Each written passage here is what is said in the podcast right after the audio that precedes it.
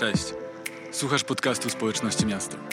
Wierzymy, że to słowo zainspiruje Cię i poprowadzi do zwycięstw w Twoim życiu. Jeśli chcesz dowiedzieć się więcej, przyjdź na nasze coniedzielne spotkania albo sprawdź nasze media społecznościowe. Widzimy się na mieście.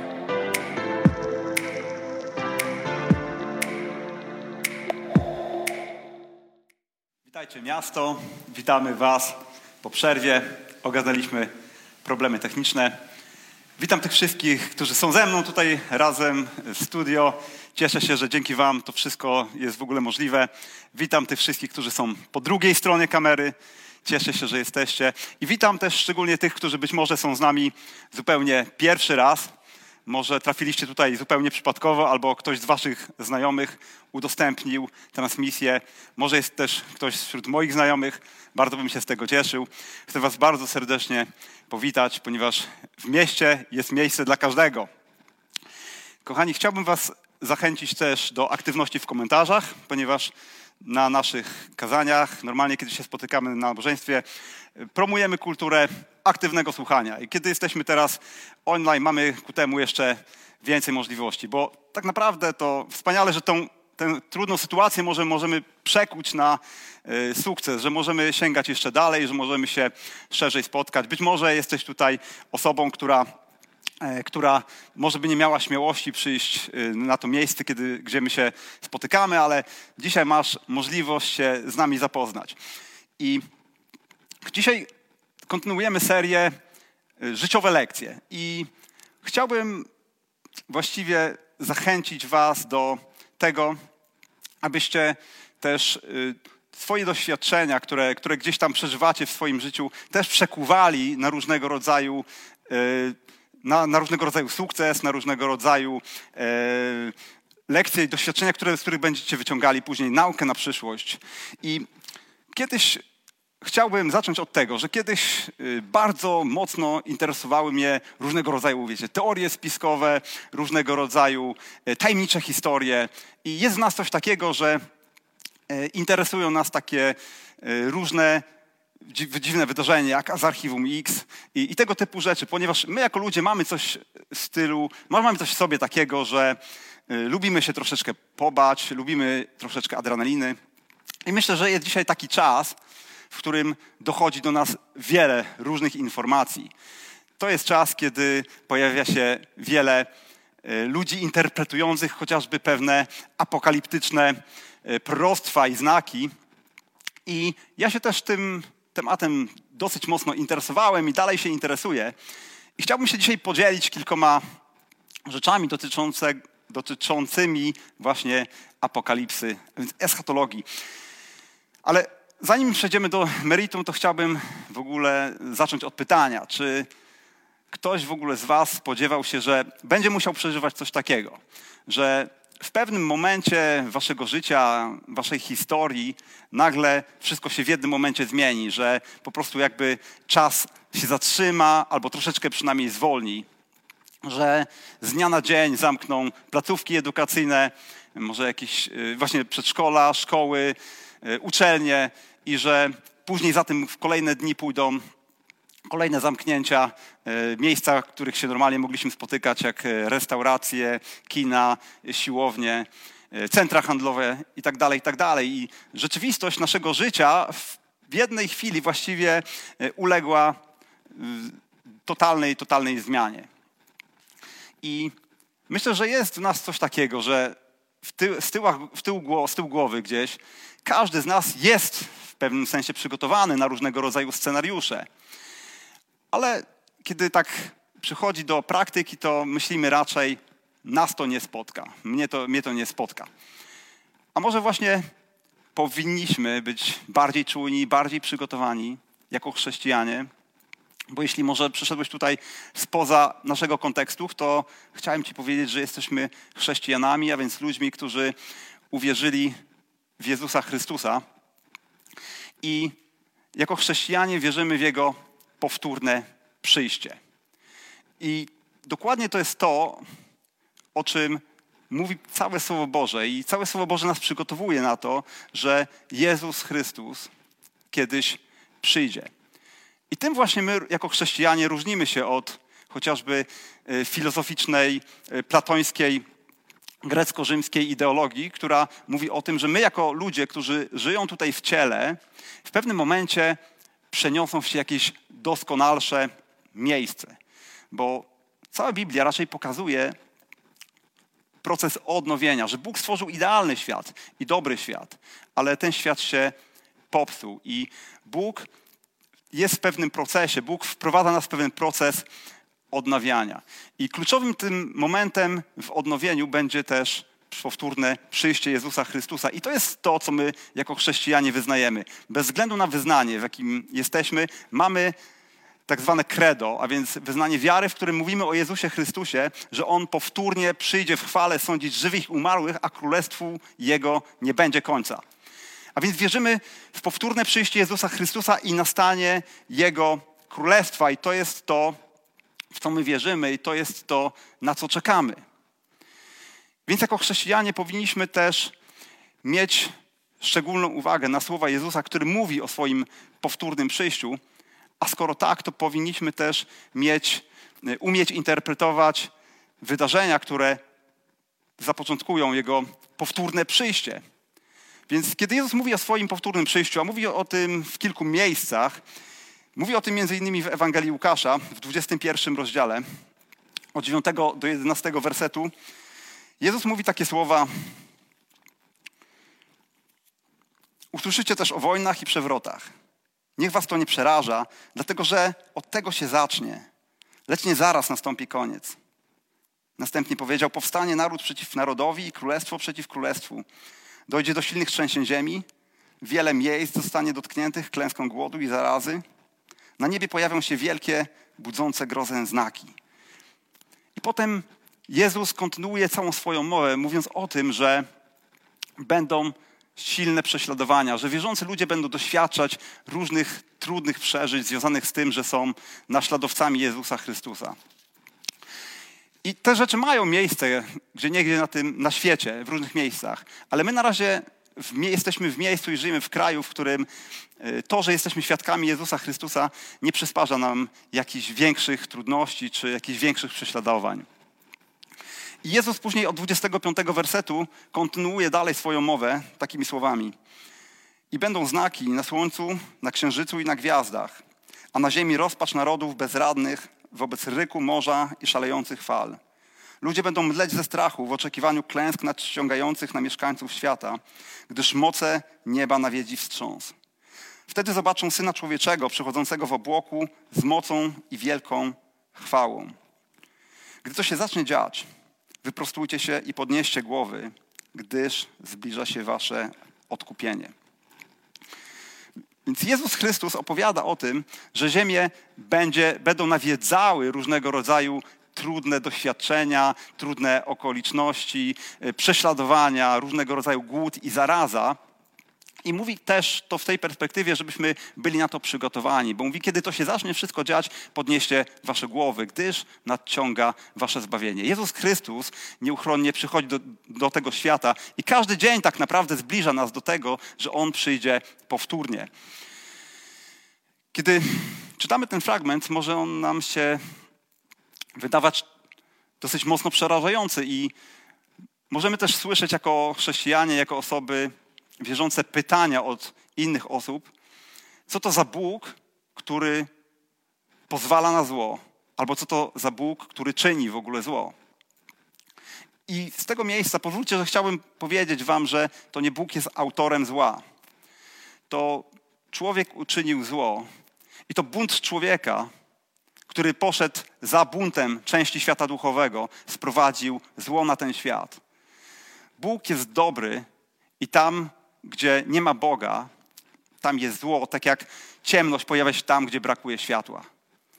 Kiedy my, jako ludzkość, wyprosiliśmy Boga z naszego życia, z różnych aspektów naszego, naszej, naszego życia, działalności, to doświadczamy tam zła.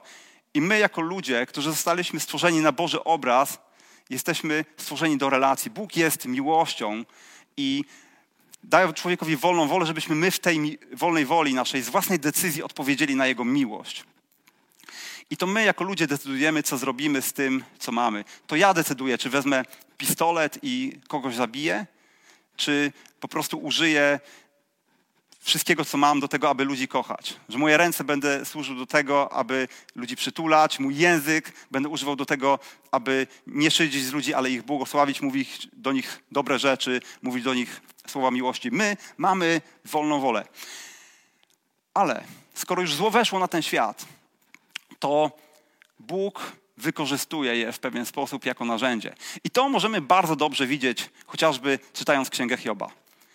Mogę mówić o księdze Hioba, dlatego że myślę, że każdy bez względu na kontekst, z jakiego przychodzi, wie coś, słyszał na temat Hioba, ponieważ księga Hioba jest omawiana jako, między innymi jako lektura w szkole średniej na języku polskim.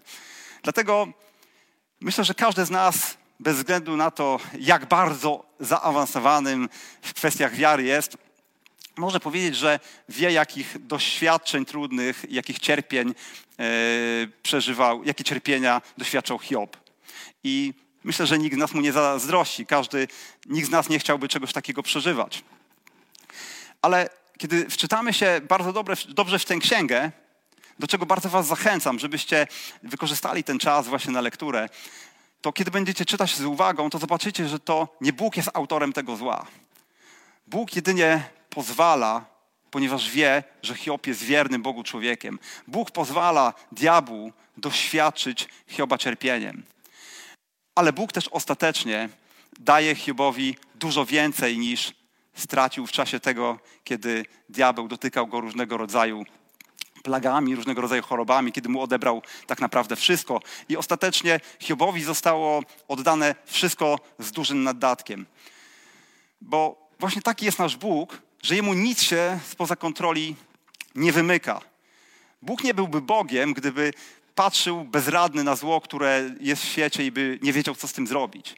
Bóg cały czas ma kontrolę i w liście do Rzymian, w ósmym rozdziale, w wersecie 28 czytamy, że a wiemy, że kochającym Boga to jest tym, którzy są powołani zgodnie z Jego planem, wszystko służy ku dobremu.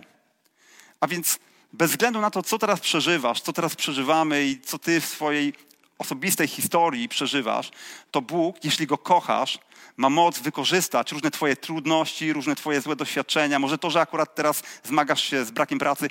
On wszystko ukierunkuje dla Twojego ostatecznego dobra.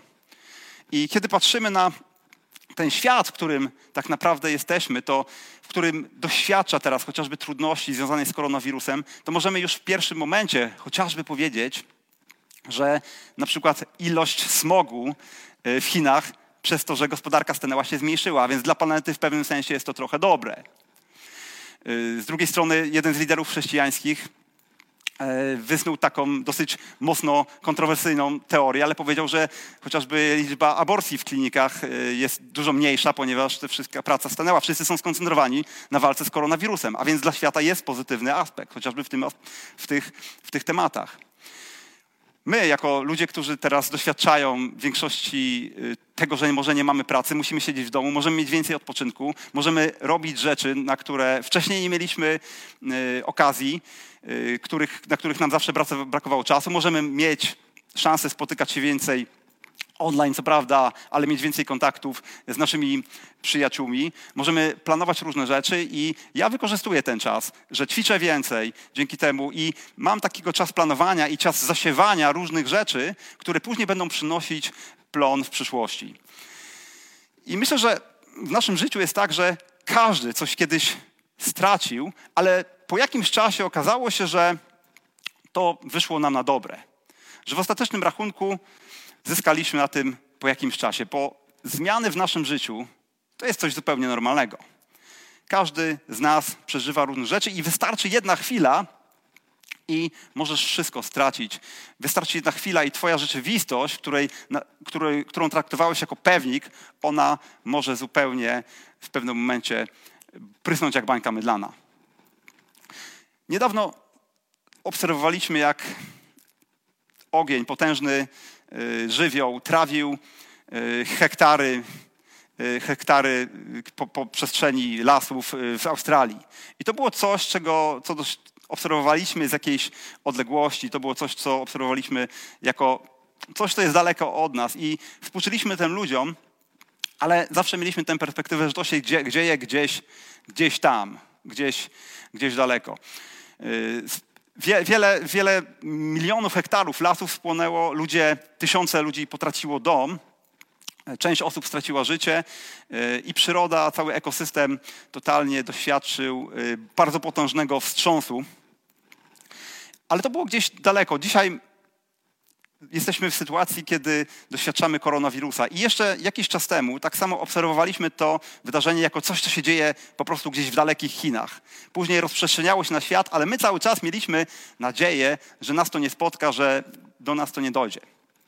Jednak przyszedł moment, że doświadczyliśmy tego i doświadczyliśmy to, tego nie tylko na swoim zdrowiu, ale doświadczyliśmy tego również w całej gospodarce, że y, wielu z nas nie może pracować. Y, mamy tak naprawdę problem, są upadające biznesy, linie lotnicze, y, bankrutują hotele, cały, cały, cały mm, przemysł, transport i, i, i cała gospodarka, tak naprawdę biura podróży idzie w dół. I to też powoduje duże wstrząśnięcie na giełdzie, ludzie tracą pieniądze, panuje chaos i strach. I Właściwie dzisiaj liczymy na to, że to wszystko się szybko skończy, że szybko się z tym uporamy. I myślę, że każdy z nas ma jakieś plany. Ja mam swoje plany na, z moją narzeczoną na czerwiec, kiedy planujemy mm, mieć ślub, mamy zaplanowaną datę na 5 czerwca i liczymy, że to wszystko y, po prostu się do tego momentu skończy, że będziemy mogli mieć normalne, normalne wesele w żadnym ograniczonym y, zakresie. Ale tak naprawdę wierzymy też, że cokolwiek by się nie działo i jakikolwiek scenariusz by się potoczył, to Bóg to wszystko ma pod kontrolą. Że my możemy nie znać tak naprawdę naszych, naszych y, wszystkich okoliczności, bo Jego ścieżki nie są naszymi ścieżkami. I to musimy sobie jasno powiedzieć, że On zawsze wie więcej i Jemu naprawdę nic się spod kontroli nie wymyka, bo nie byłby Bogiem. I zaufanie do Boga właśnie polega na tym, że my cały czas możemy pamiętać, że On ma kontrolę bez względu na to, jakie okoliczności panują na zewnątrz. On jest zawsze ten sam, On jest niezmienny, On jest ciągle Bogiem, który dokonuje cudów, który panuje, który nas kocha przede wszystkim. I pytanie jest takie, kiedy obserwujemy rzeczywistość, która jest dookoła nas, to czy przypadkiem nie wypełnia się jakaś apokalipsa. Kiedy dodamy do tego jakieś jeszcze globalne ocieplenie klimatu, różnego rodzaju głód panujący w różnych miejscach na Ziemi, różnego rodzaju konflikty zbrojne, to możemy zadać pytanie, czy apokalipsa przypadkiem się nie wypełnia właśnie w tym momencie. Bo Jezus zapowiadał w tym fragmencie z Ewangelii Łukasza, który czytaliśmy, że przyjdą wojny, głód, zaraza, że będą trzęsienia ziemi. I wygląda to jak apokalipsa. Kiedy apostoł Jan zostaje przeniesiony przed Boży tron i dane mu jest zobaczyć, jak to wszystko wygląda z niebiańskiej perspektywy. On widzi baranka, którym jest Jezus Chrystus, który bierze zwój czasów przyszłych, przyszłych wydarzeń i zaczyna odpieczętowywać jego pieczęcie. I te pieczęcie y, rozpoczynają lawinę różnych trudnych doświadczeń, które które nawiedzą ziemię. I tak w szóstym rozdziale Apokalipsy, siódmym i ósmym wersecie czytamy, że kiedy baranek otworzył czwartą pieczęć, czwarta istota przemówiła przyjdź. Zobaczyłem, że wyszedł koń świnozielony. Ten, który na nim siedział, miał na imię śmierć. Świat zmarłych nadciągał tuż za nim i dano im władzę nad czwartą częścią ziemi. Mogli zabijać mieczem, głodem, zarazą i przez dzikie zwierzęta ziemi. I kiedy czytamy ten fragment, to i patrzą, patrzymy na rzeczywistość, która, która nas otacza, możemy powiedzieć, coś w tym jest. Coś w tym jest. Może rzeczywiście to już jest ten czas. Ale musimy sobie jasno powiedzieć, że już nieraz też tak było. Bo kiedy chociażby 1 września w 1939 roku wybuchła II wojna światowa w Polsce, to ludzie jeszcze nie zdawali sobie sprawy tak naprawdę, co ich, co ich czeka. Kiedy po całym tym koszmarze I wojny światowej i później jakimś czasie stabilizacji przyszła II wojna światowa, to ludzie w zasadzie na samym początku, kiedy widzieli samoloty latające nad stolicą, cały czas myśleli, że to są manewry wojskowe. Kiedy zaczęły spadać pierwsze bomby, to ludzie też potrafili to wyprzeć i w jakiś sposób sobie to wytłumaczyć. Kiedy działania wojenne rozpętały się na, na dobre, to każdy myślał, że to wszystko wkrótce się skończy. I nikt nie przypuszczał, że tak, tak naprawdę kolejne sześć lat ich życia będzie się wypełniała apokalipsa, która, w, która pochłonie miliony istnień ludzkich i zabierze młodość wielu też ludzi z młodego pokolenia. I wtedy ludzie też cały czas liczyli na to, że to wszystko się skończy. I wielokrotnie już w historii dopasowywano różne wydarzenia do symboliki biblijnej. Kiedy kiedy Europę nawiedzała dżuma, która pochłonęła w niektórych miejscach aż 50% ludności, w innych miejscach lokalnie nawet do 80%, to była dużo potężniejsza zaraza niż y, ta, w obliczu której my teraz stoimy prawdopodobnie. Kiedy chrześcijanie byli prześladowani za cesarza Nerona, który y, chociażby obdzierał ich ze skóry, czy palił ich jako żywe pochodnie w swoim ogrodzie, to też myślano o tym, że apokalipsa się już wypełnia. I kiedy popatrzymy na wszystkie dzieje, tak naprawdę, to musimy zobaczyć perspektywę apokalipsy, która mówi o tym, że prześladowania zawsze będą na chrześcijan, ale ten czas taki największego ucisku przyjdzie w momencie, kiedy Ewangelia dotrze do wszystkich narodów. A my żyjemy w tym momencie, kiedy Kościół Jezusa Chrystusa w naszym kręgu kulturowym przynajmniej nie jest aż taki duży. Mamy dużo religii, ale nie mamy dużo Kościoła Jezusa Chrystusa. I kiedy czytamy Apokalipsę, musimy sobie zdawać sprawę z jednej rzeczy, że ona przede wszystkim była pisana do chrześcijan pierwszego wieku.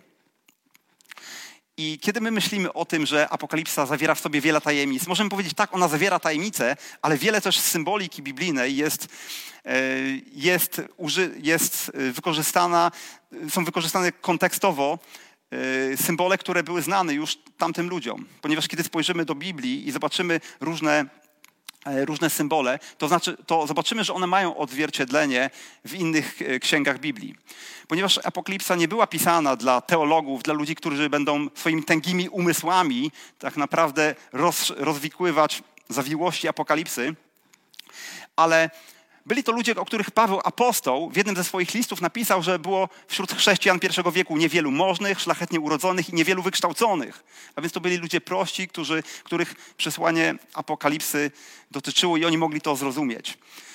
I tak naprawdę, kiedy patrzymy na całą symbolikę apokalipsy, na różne, na różne, yy, różne tajemnice, które się za tym kryją, to powinniśmy spojrzeć na nią trochę tak jak na las. Największą trudnością, żeby dostrzec las, jest to, że czasami zasłaniają nam go drzewa.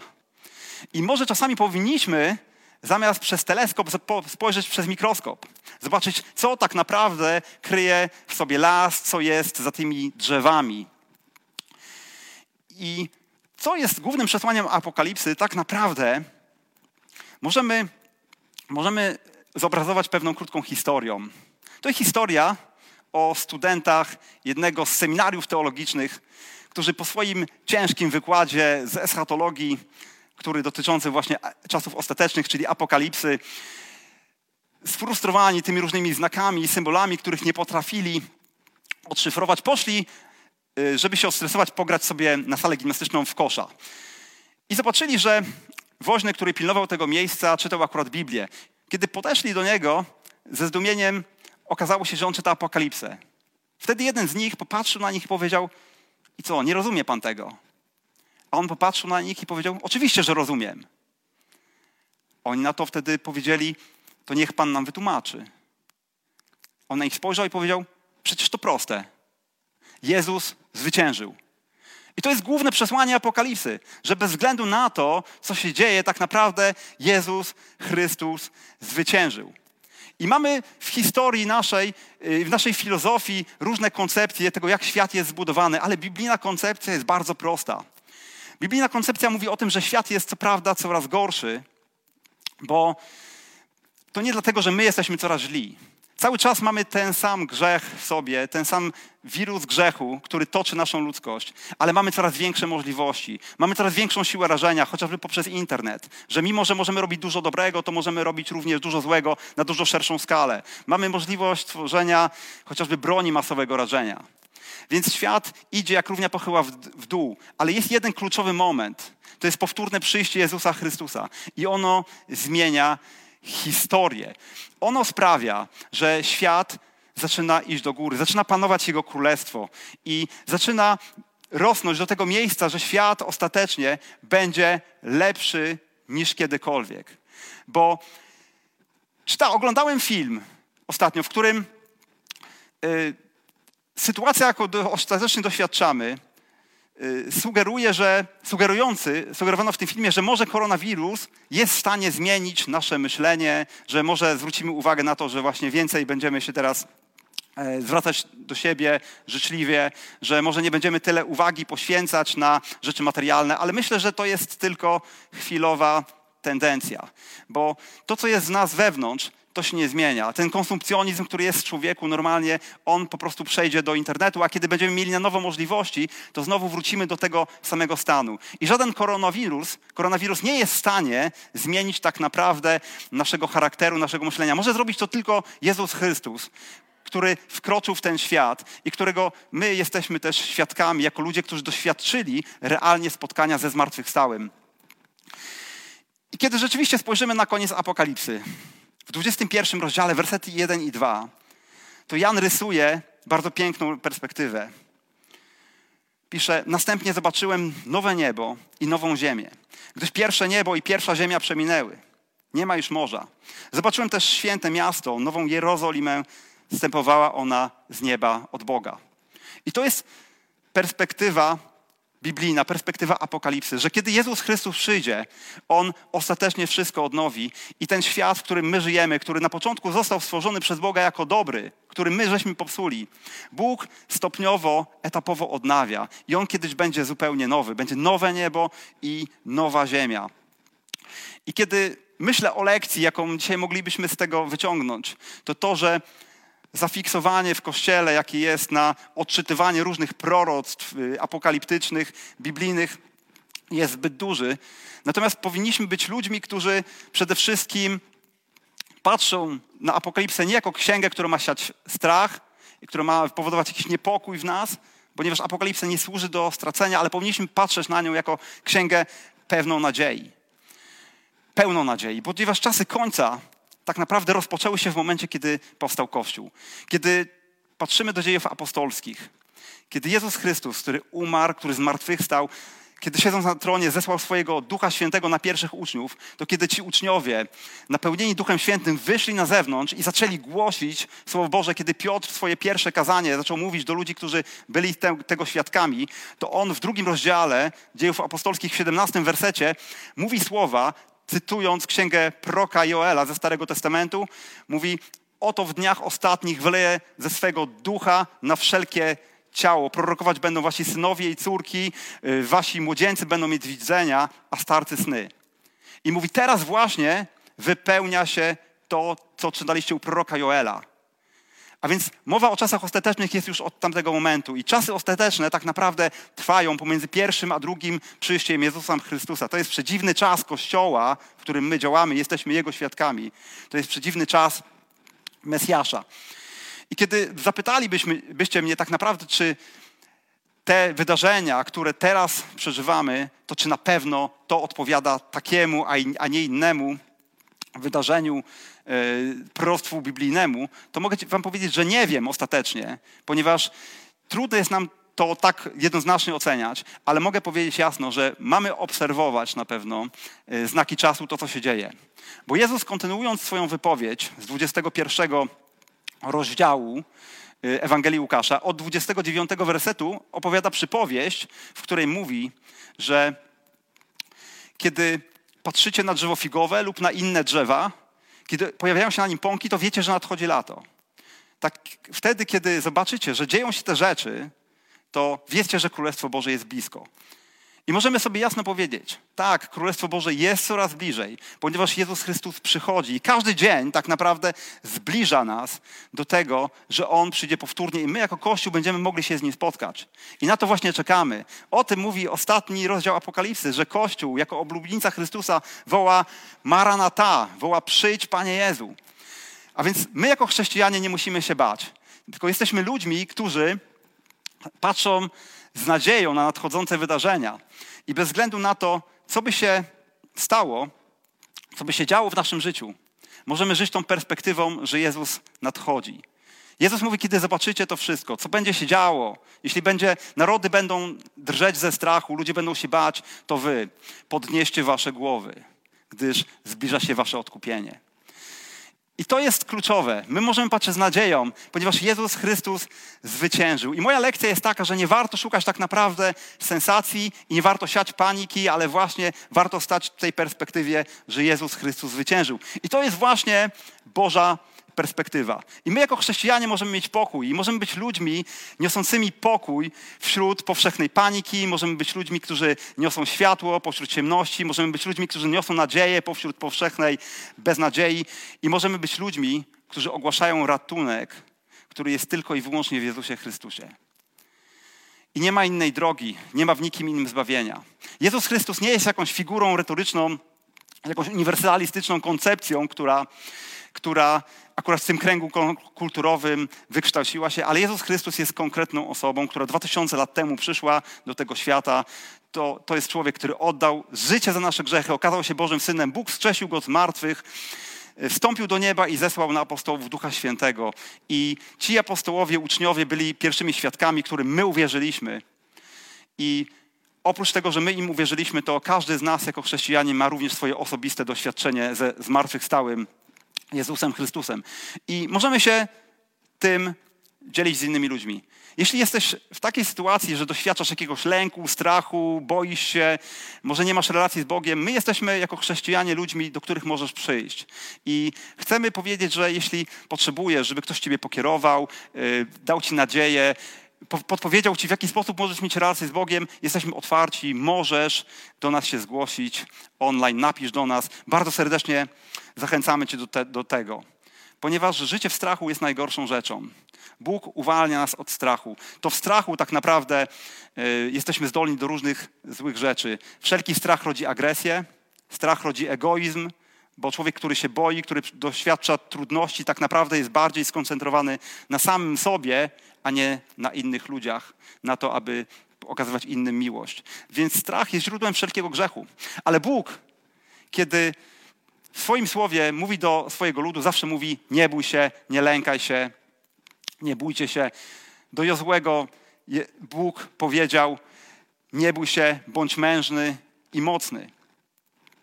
I kiedy by ktoś z Was zapytał mnie, czy się boję, czy odczuwam strach, to mogę jasno powiedzieć, że oczywiście odczuwam strach, ale prawdziwa odwaga nie polega na tym, że Ty nie odczuwasz strachu, ale odwaga i męstwo polega na tym, że pomimo że tego, że Ty odczuwasz emocje strachu, to Ty wiesz, że y, i, i jesteś zdolny do robienia rzeczy, pomimo tego, że odczuwasz lęk. Ty jesteś w stanie robić to, co słuszne i to, co dobre, to, do czego powołuje się Bóg. Ponieważ Bóg daje nam pokój, który przewyższa wszelkie zrozumienie, wszelkie poznanie. Ten pokój strzeże naszych myśli i naszego serca. To jest pokój, który przewyższa wszelkie zrozumienie, a więc pokój, którego ludzie nie rozumieją. Ale my możemy być wypełnieni tym pokojem, ponieważ Jezus go nam dał. I w Ewangelii Jana w 14 rozdziale, 27 wersecie czytamy, że Jezus mówi przed swoją śmiercią do uczniów: Pokój zostawiam wam, mój pokój wam daję.